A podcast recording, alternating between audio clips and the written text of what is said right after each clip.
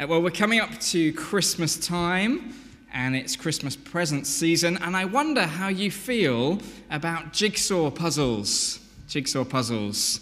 Uh, I might be controversial here. I'm not the biggest fan. In fact, I can tell you the moment, the very day when I was put off from jigsaw puzzles. A group of us went on a little retreat from Manchester up to the Lake District. We had three days that we were there.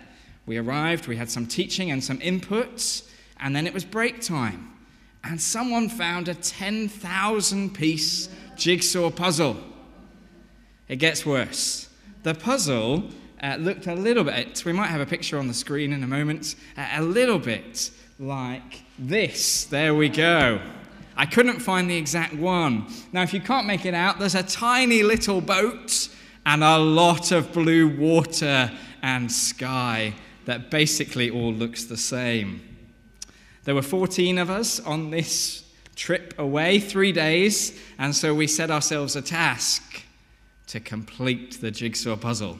Now, we had other things we had to do, so every break time, late into the evening, people were scrambling for. We were rubbish at it. We got nowhere close. Once you'd done the boat, how on earth are you meant to progress? I mean, you do the edge, yes, I know that, but it was just a nightmare.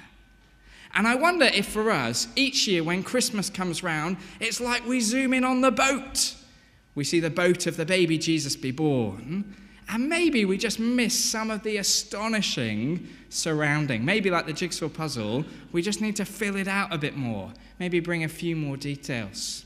So, what I hope to do this morning, uh, we'll see it on the next slide. Uh, I want to zero in on one of the verses, verse 18 from this morning. It says this No one has ever seen God, but the one and only Son, who is himself God, and in closest relationship with the Father, has made him known. I want to take that Christmas truth and look a little bit at the verses around it and try and kind of bookend it with the jigsaw puzzle. We're going to try and just fill in some of that picture together. So before we begin, let's pray that God would use this time. Our Lord and God, we have prayed and sung that truth that your word is a lamp unto our feet, a light unto our path. And we pray that that would be true this Christmas season in all the messiness of life, in all the stress of this current moment, Lord, we need you to guide us, to show us how to live in your world with Jesus as King. So we pray you would enrich our lives through the study of your word this morning. In Jesus' name we ask. Amen. Now, I have this clicker. I'm not sure if it's going to work, so Piers might uh, click on for me if not. Uh, Okay, it's coming, it's coming. Great. There we go. Uh, first up this morning, I want to see that closeness with God is something that we need. This verse is going to talk about closeness with God. And actually, as part of the Bible story, we see that as just something that humanity needs. At first piece of the jigsaw puzzle, well, we're going to go and see that this is the truth uh, right from the beginning of the Bible. Um, now, uh, this verse jumped out to me because it says, No one has ever seen God. And of course, we're going to see in a few moments' time that's true. Jesus' relationship with God the Father is unique. But it also just rings a little bell for us. No one's ever seen God? Wait a second. Wait a second. I feel like there was a time when people did see God. Not in the way that Jesus knows God, and we're going to see that. But there was a moment, wasn't there? Back at the very start of the world, before it all went wrong Adam and Eve in the Garden of Eden walked and talked with God. They knew God face to face. Um, we had friends when I was at uni. I, I, never joined them. Every year, once a year, they would do this thing uh, in their church where they'd spend a Saturday from like breakfast time through to dinner and they would study the first three chapters of Genesis. They would just look at those first three chapters and work through it and work through it because they're so foundational to the truths of the Bible. And they love chapter one and chapter two, where we see humanity in this great relationship with God, in this brilliant world that God has made. But of course, for all the rest of human history, something went wrong. We see the world broken and ruined. You do not need long to flick on your radio or turn on TV, even long before the coronavirus pandemic, to know that our world is broken and ruined. And yet, something of that closeness of God is what human beings were made for. We see the kind of tearing apart of the world in Genesis 3 when sin comes in, the destruction that comes. It's not the way this world is meant to be. We're meant to have that close walk relationship with God. And we could kind of track that story throughout the Bible. Abby very helpfully read for us one high point of that this morning. We saw Solomon in the temple. It's our second thing that we're going to see this morning. If we need closeness with God, well, actually, when God comes close, it's somewhat shocking. Abby read it really well for us. The pause before verse 27 in 1 Kings. You don't need to turn there, I'll just read it for you. Will God really dwell on earth? The heavens, even the highest heavens, cannot contain you. How much less this temple I have built. It's just such a shock to Solomon that God's going to come close in this way. Uh, in fact, uh, in the very first verses of that reading, we see that the priests who were going about their ordinary everyday job, they can't do it anymore. God comes close, fills the temple, and the people have to clear out. God's presence on earth was just so kind of refined, powerful. They had to move out of the way. And we see that at other times, glimpsed throughout the Bible's story see that closeness with God coming near to us. Um, I don't know if you spend much time on YouTube. Maybe there's some of the younger members of our church family spend time searching on YouTube. And occasionally on YouTube, you get a craze, you get a kind of uh, something that just kicks off unexpectedly. And a few years ago, the craze was to watch people power wash things. I mean, I have to say, I have watched, oh, sorry, we jumped too far. Power washing. Um, and basically, there was this one guy who made tons of YouTube videos of going to, like, I don't know, swimming pools or wherever that were just kind of had been left to overrun, mucky, and he'd get out this incredibly powerful power jet washer and he'd apply it to the spot and it would blast away all the dirt and grime. Um, I looked up uh, just before I came out the other day. I was like, I should see how many people have actually watched this video. About 3 million had watched one of his top videos. People sat and watched 10 minutes of him just cleaning this thing very slowly. Uh, if that's you, uh, there you go. You've got an afternoon of activity ahead. Um, but you know what? It's something like that when God comes close throughout the Old Testament. Uh, when Moses takes them up, uh, goes up and meets God at the mountain. The people are terrified. They don't want to go close. Uh, here, when Solomon receives the dedication of the temple, well, the priests have to clear out. Pretty terrifying. A bit like if we could, if we could jump in our rocket ship and fly towards the sun, well, we couldn't get close. Uh, we wouldn't impact the sun, the sun would impact us. And we see this kind of dazzling perfection of God coming and living with sinful human beings. And people, well, the reaction is to wonder and puzzle. Solomon says, Will God really dwell on earth? And yet, Solomon, within this passage, recognizes that God is a promise keeping God. That God has made great promises, even way back in Genesis 3, to fix the problem.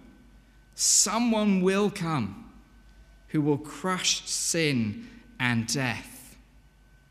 So, as we're building up our jigsaw puzzle, before we get to the boat of Christmas with the familiar stories, I'm sure for many of us, let's just see those first two things again. Closeness with God is what humanity needs. But actually, throughout the Old Testament, closeness with God seems shocking even to Solomon, who knows God very well. Will God really dwell on earth? Now, of course, we're coming to the Christmas story, John's incredible epilogue. I wonder how many times he tried to write chapter one and thought carefully about the words and the phrases he would use. And we're going to see, thirdly, this morning, that Jesus shows us in a unique way what that closeness with God looks like. We think, don't we? Emmanuel, God with us. That's the Christmas message. You might have received a Christmas card that looks something a little bit like this Emmanuel, God with us. And yet, think about that for Solomon. God with us? Uh, yes, with us by his mighty power in the temple, where not many people can go and where we've got to be really careful how we approach God. Can you just imagine how mind boggling it would have been for Solomon if he could have had a glimpse of this future coming king? Uh, Tim Keller, who I notice uh, we're going to be reading some of his reflections uh, if you follow that series coming up. Uh, Tim Keller tells a great story about going to a farm, farm in America. Uh, I think it's him, uh, and he visits this farm. And uh, they're having dinner. I presume they're outside from what he's saying within the story. And the farm is very close by, so they're in very close proximity to the actual bits of the working farm. Anyway, they're sitting out there. It's just him and this family. They're sitting having this dinner, and he describes this kind of incredible noise as a shotgun goes off. Bang! And startles him so much that he like juggles his plate that he's holding, almost drops all this food on the floor. And the family, they don't even flinch. Don't even move or react to this shotgun going off. Um, of course, it's just part of the normal life of the farm. They, in fact, it's a pre programmed shotgun to scare the birds off the fields, off the crops. Now, the family know it happens at this point every day. So when it goes off, they just keep eating their food as you would expect. But Keller, sitting there, he gets the shock of it for the very first time.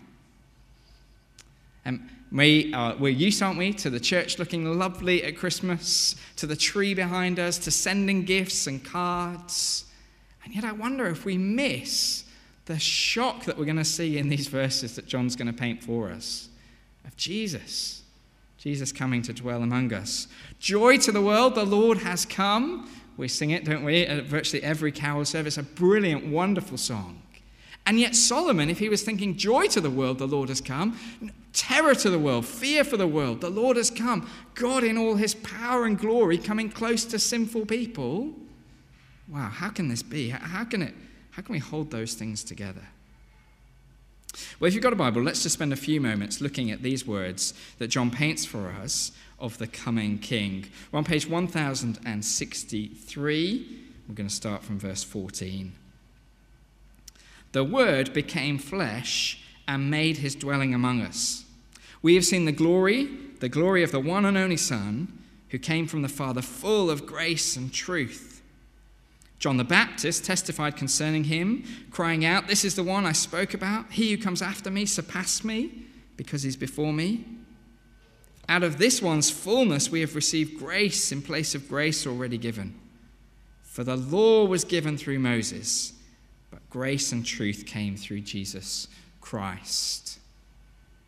This coming King, drawing near to us, brings grace upon grace, grace and truth, full of grace and truth. It's why when we teach the kids about Christmas, we don't have any scare tactics. It's not a fearful thing, it's a wonderful thing. It's not Solomon and the priests in the temple having to move out of God's way.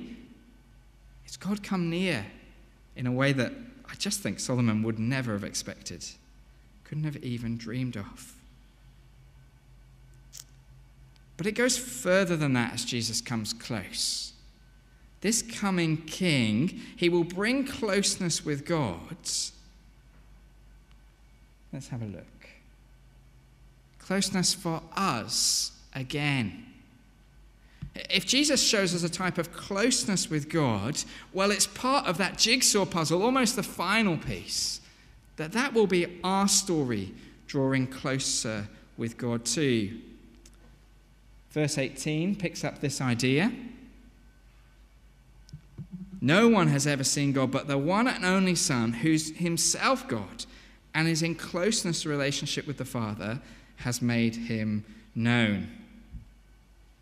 Uh, some of you know that we're, uh, Alex and I and uh, a few others are studying at Oak Hill currently. And one of the joys that we have is to do Greek. And to try and learn some words. And they teach you like the easy vocab at the start, stuff that comes up a lot. And, but this idea of close relationship with God, pretty unique word, pretty unique idea that, in fact, lots of different ways to kind of think about it. Uh, this is how they've gone for close relationship tightly with God. But actually, I think that last little bit, which I highlighted in the red there, helps us understand. It's not just something that we can just need to think and imagine about, it's been made known in Jesus. Jesus comes close to us and gives us a promise that we will be close to God again. This picture might help you think about the kind of closeness as we think of Christmas and families gathering or wanting to gather. Oh, we'll get there. The closeness wrapped up. Do you know what? The story of the Bible doesn't stop with a little baby. We've sung it this morning. we've thought about it all through history. We thought about Jesus, his second coming, as we prepare for Advent.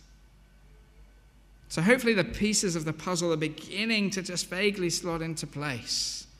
Genesis, we see that we're meant to have that close relationship with God. It's broken, but God promises that it won't be broken forever. Solomon's amazed that God would even come in that form to the temple. We should be amazed that Jesus will come at Christmas, even though it's so familiar to us. And that one day, the Bible says, we are heading to that close relationship where we will see God face to face. Um, I had this experience uh, of seeing face to face, having only done Zoom with my niece. She was born, uh, I think she's maybe like 16, 18 months old now, and I got to see her and hold her for the first time a couple of months ago. Seen her lots on Zoom, and you know what it's like with a kind of under two year old. Quite hard to kind of interact on Zoom, quite hard to get a sense of personality over the screen in a few moments. Maybe you've experienced that yourselves. But getting to be with her, her name's Lydia, and see her and interact with her, and she was playing with some toys and just seeing her personality come out. Oh, wow. Uh, we were asked the other day, actually, uh, what do you think Jesus will look like? What do you think his smile will look like? One day we will see God face to face when every tear will be wiped and the wrong of sin will be wiped from the world too. So, as we spend time over this Christmas season, let us not be too familiar. Let us catch that startling admission that God has come close so that we could know Him. Well, as we head towards a close, let me just give you uh, three quick reflections and um, that I've been thinking through as I've kind of pondered through this reality. So easy for me and for you, I'm sure, just to kind of slip past, think Christmas is great, on to the next thing. Um, three reflections from the Christmas story. Uh, firstly, awe inspiring worship. Um, I was downstairs with the kids a few weeks ago, and uh, one of the things that they try and do each week, um, they're going through some teaching at the moment, and one of the outboxes each week is just to think, how does this raise our awe of who God is? I don't know about you, I, because the Christmas story is just so fresh, and so kind of we hear it year by year, um, I often think of God's humanity in Jesus. Um, Jesus walking and talking and eating and interacting with people just like we'll interact at the end and have a cup of tea or whatever. I think of Jesus in that way and God in, that way. Uh, but of course, that's not the only reality. Solomon knew God in a very different way. We see the power and the might of God. I think, wow, this is almost unbelievable, isn't it? That the God who made the heavens and the earth, that holds all things together right now, would come close in this way and open up that closeness of relationship to us. Uh, you want an example of that from the Christmas story? Luke 2 is, your, is my starter for you. There are others. At Luke 2, the shepherds, they're awe inspired by their encounter with the angels and with the Messiah. I need a bit more awe at Christmas, not just COVID news and headline figures, but awe about who Jesus is and, and what he's done. And I pray that as we sit and reflect on the Christmas story, it will build our awe and our wonder. Secondly, I think these truths of a world gone wrong, but with a God who promises to fix it, should indeed give us hope in the darkest of times. If you want a verse to look up later, go to Matthew chapter 4. Actually, after the, the birth story into Jesus' ministry, reflecting back upon the light that comes into the darkness. The land of Zebulun and Naphtali has seen a great light, the people living in darkness. Maybe you feel like it's been very dark these past couple of years. Certainly has felt very up and down, hasn't it? Well, into that darkness steps a Savior. We know it, don't we? We know it, we sing about it, we feel it, and yet we need to know it more deeply. Well, thirdly, how then are we going to keep that in the front of our minds? Thirdly, this verse promises that there is a God that we can know personally, deeply, that one day we will walk with and talk with if we trust in Him. A God we can know now in part as we pray and read the scriptures, as we gather with other believers and talk about what God means to us, as we hear testimony of ways God has impacted our lives and other lives. God that we can know through the power of His Spirit come to live inside us. Wow, Solomon wouldn't have been ready for that one, I don't think. God come in flesh in the baby Jesus and the Holy Spirit inside us if we're believers this morning. God we can know, and a God who knows us. Let me read to you that verse again.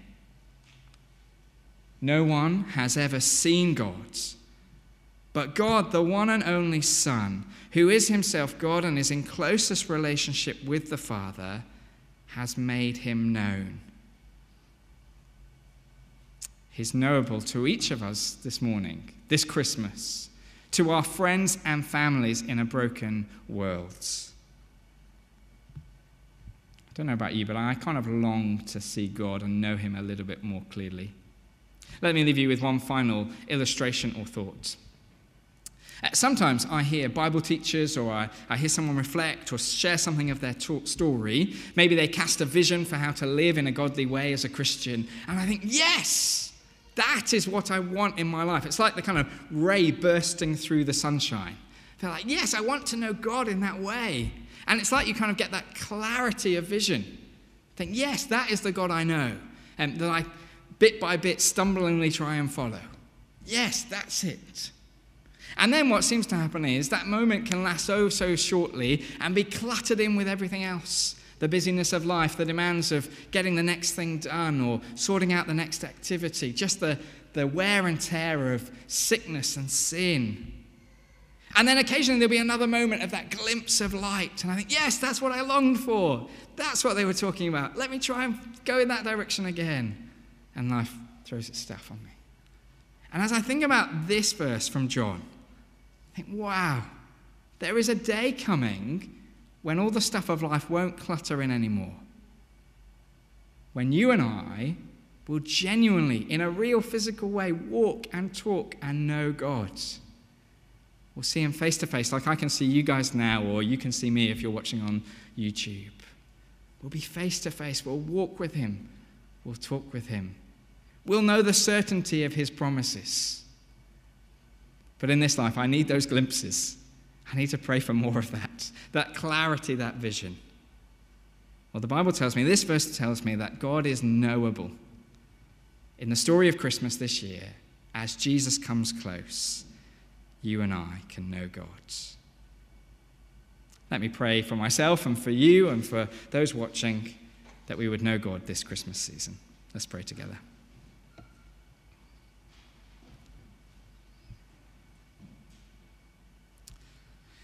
Lord, would you give us those glimpses day by day, bit by bit, that would sustain us, that would help us as we try and navigate the stresses, the dangers of this life?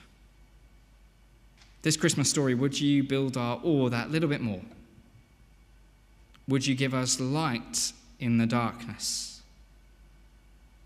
And would you keep us going day by day, until that wonderful, wonderful day coming very soon, we trust, when we will walk with you face to face. We'll live in your brilliant new home, a new heavens and new earth forever. Lord, we just ask that you would sustain us on that path. In Jesus' name we plead and pray. Amen.